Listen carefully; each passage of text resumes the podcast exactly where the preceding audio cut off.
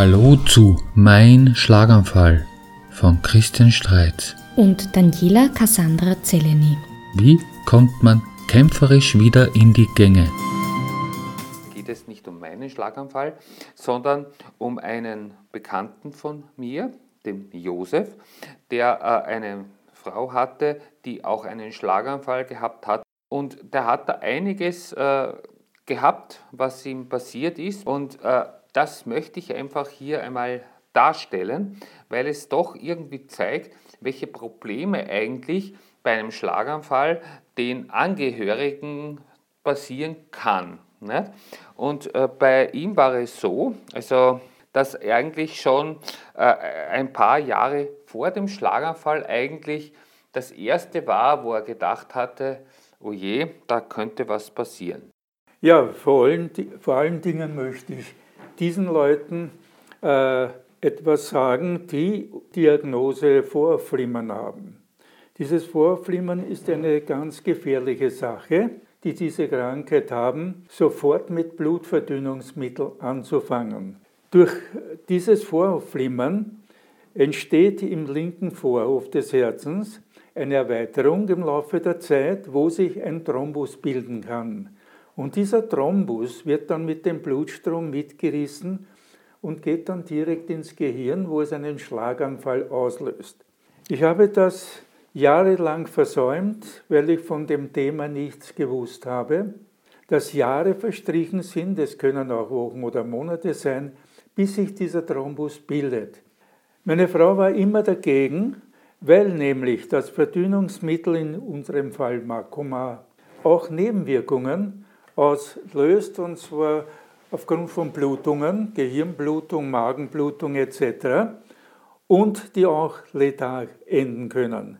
Ein so ein Fall in ihrer Verwandtschaft, wo ein Onkel an Gehirnblutung gestorben ist, hat sie dann veranlasst, auf dieses Verdünnungsmittel zu verzichten. Ärzte haben aber geraten, sie sollte unverzüglich beginnen, das Blut zu verdünnen. Wir haben das nicht getan. Das war ein großer Fehler. Ich habe sie auch nicht irgendwie zurechtgewiesen, sondern in ihrer Annahme bestärkt, weil ich keine Ahnung hatte, was passieren kann, wenn dieser Thrombus sich bildet und in das Hirn geschwemmt wird. Wie war das dann, wie dann der Schlaganfall war?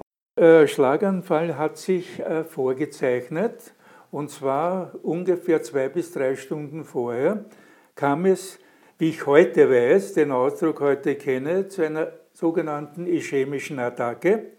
Hat nur ein paar Sekunden gedauert. Es war ein Zucken im Körper, ein zwei-, dreimaliges Hochreißen des Armes, verworrene, verwaschene Laute, war aber sofort vorüber und ich habe nicht gewusst, was war jetzt. Wir haben uns während der Fahrt, das ist von der Fahrt passiert, von Weidhofen an der Ips nach Wien, dass es überhaupt keine Anzeichen mehr gab. Wir haben uns sehr gut unterhalten die ganze Zeit und sind auch gut angekommen. Wie wir dann unser Haus erreicht haben, hat sie sich sehr müde abgeschlagen gefühlt und hat gesagt, also heute möchte ich nicht mehr Fernsehen, ich lege mich nieder. Kaum gesagt, getan, bricht sie mir auf der Terrasse noch vor dem Haus zusammen, wird bewusstlos und ich habe sofort den Notarzt verständigt, ausgeführt hat, und zwar in die Stroke Unit und versucht hat, eine, mit einer Lyse die Arterie im Gehirn zu öffnen. Hat das funktioniert? Die Zeit war abgelaufen, es war schon zu spät, sagte der diensthabende Oberarzt. Sie war sieben Wochen in der Stroke Unit und hatte eine Seite, und zwar die linke Seite, vollkommen gelähmt. Diese Lähmung ist ja dann geblieben und sie war dementsprechend behindert. Ist sie nachher in eine Rehab gekommen oder war sie dann gleich zu Hause? Das war Juni, also wo sie entlassen wurde, Mitte Juni. Und die Reha würde für September angesetzt sein. Die vorherige Zeit war sie dann bei mir zu Hause und mit Hilfe einer Psychotherapeutin, Physiotherapeutin, Entschuldigung, äh, versuchten wir das Ganze über die Runden zu bringen.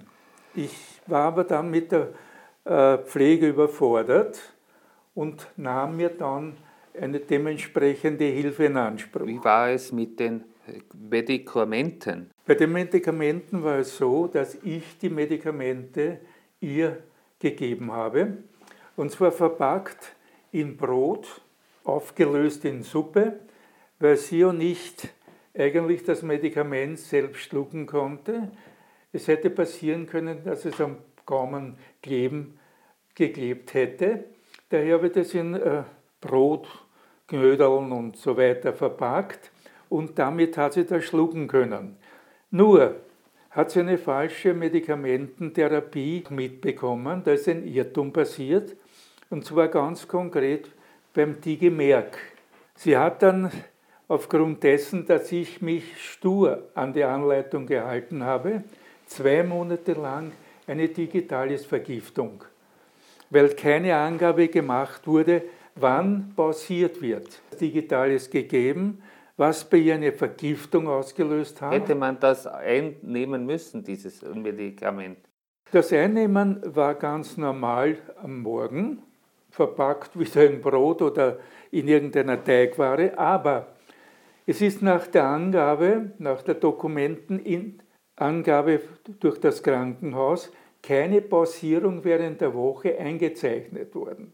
Daher ist nur gestanden ein Strich, Strich, eins in der Früh und das habe ich siebenmal durchgeführt, so wie in der Anleitung gestanden ist. Da hätte aber müssen ein, Frage, ein Klammerzeichen pausiert an den Tagen Montag, Dienstag oder Freitag.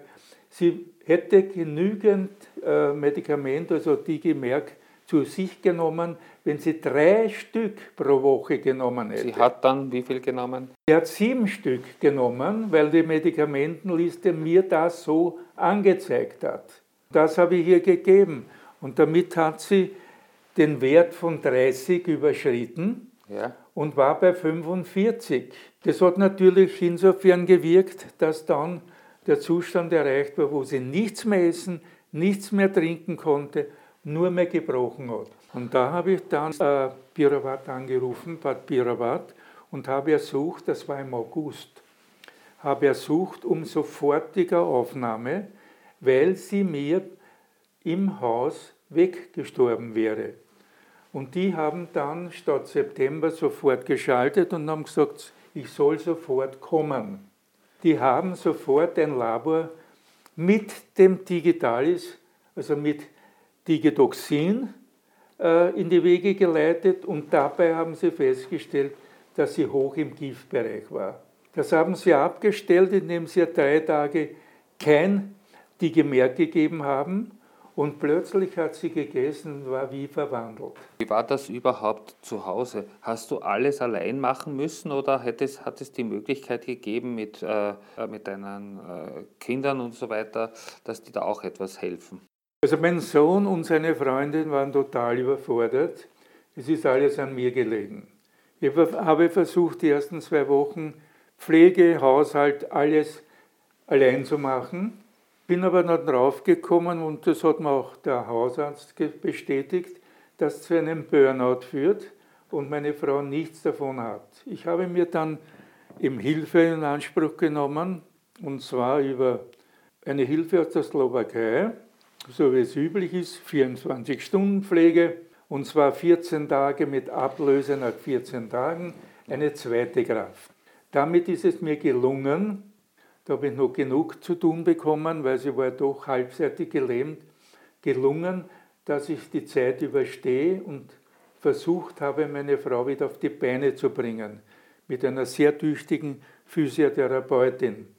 Es ist nicht gelungen, der Katheter hat auch immer wieder also für Krankheiten gesorgt in Form von Entzündungen, Blasenentzündung, Harnwegsentzündung und so weiter. Hat man mir aber gesagt, dass es eine Möglichkeit geben würde, wenn man ganz beharrlich dahinter ist, den Katheter wegzubringen. Ich habe mir von einer äh, zuständigen Firma ein Gerät für die Restharnmessung, und zwar ein Ultraschallgerät, ausgeborgt, ein halbes Jahr um 1600 Euro. Das habe ich dann verwendet und habe versucht, mit Hilfe einer Diplomkrankenschwester den Katheter herauszunehmen. Und einen Tag Und da hat der Hausarzt darauf bestanden, einen Tag versucht, ohne Katheter zu sein. Immer mit der Restharnmessung fünfmal am Tag und es durfte der Resthahn nicht über 100 sein. Das habe ich probiert und meine Frau hat da mitgetan, weil sie auch den Katheter weg wollte. Und ich habe das mit Ultraschall festgestellt. Der hat sogar angezeigt, wie viel Resthahn noch in der Blase ist, hat mir einen Streifen ausgeworfen, war also ein wunderbares Gerät. Und da bin ich drauf gekommen, dass sie eigentlich ab und zu auf Null, dann wiederum auf 20 oder 30, aber niemals den 100 erreicht hat. Und so haben wir sukzessive nach fünf Monaten den Katheter weggebracht. Und sie hat in Zukunft wenigstens katheterfrei leben können. Für den Kranken zu machen. Dass sie mit Hilfe einer guten Physiotherapeutin oder eines Therapeuten wieder auf die Beine bekommt und sofort, wenn Lähmungen vorhanden sind, Bewegung macht.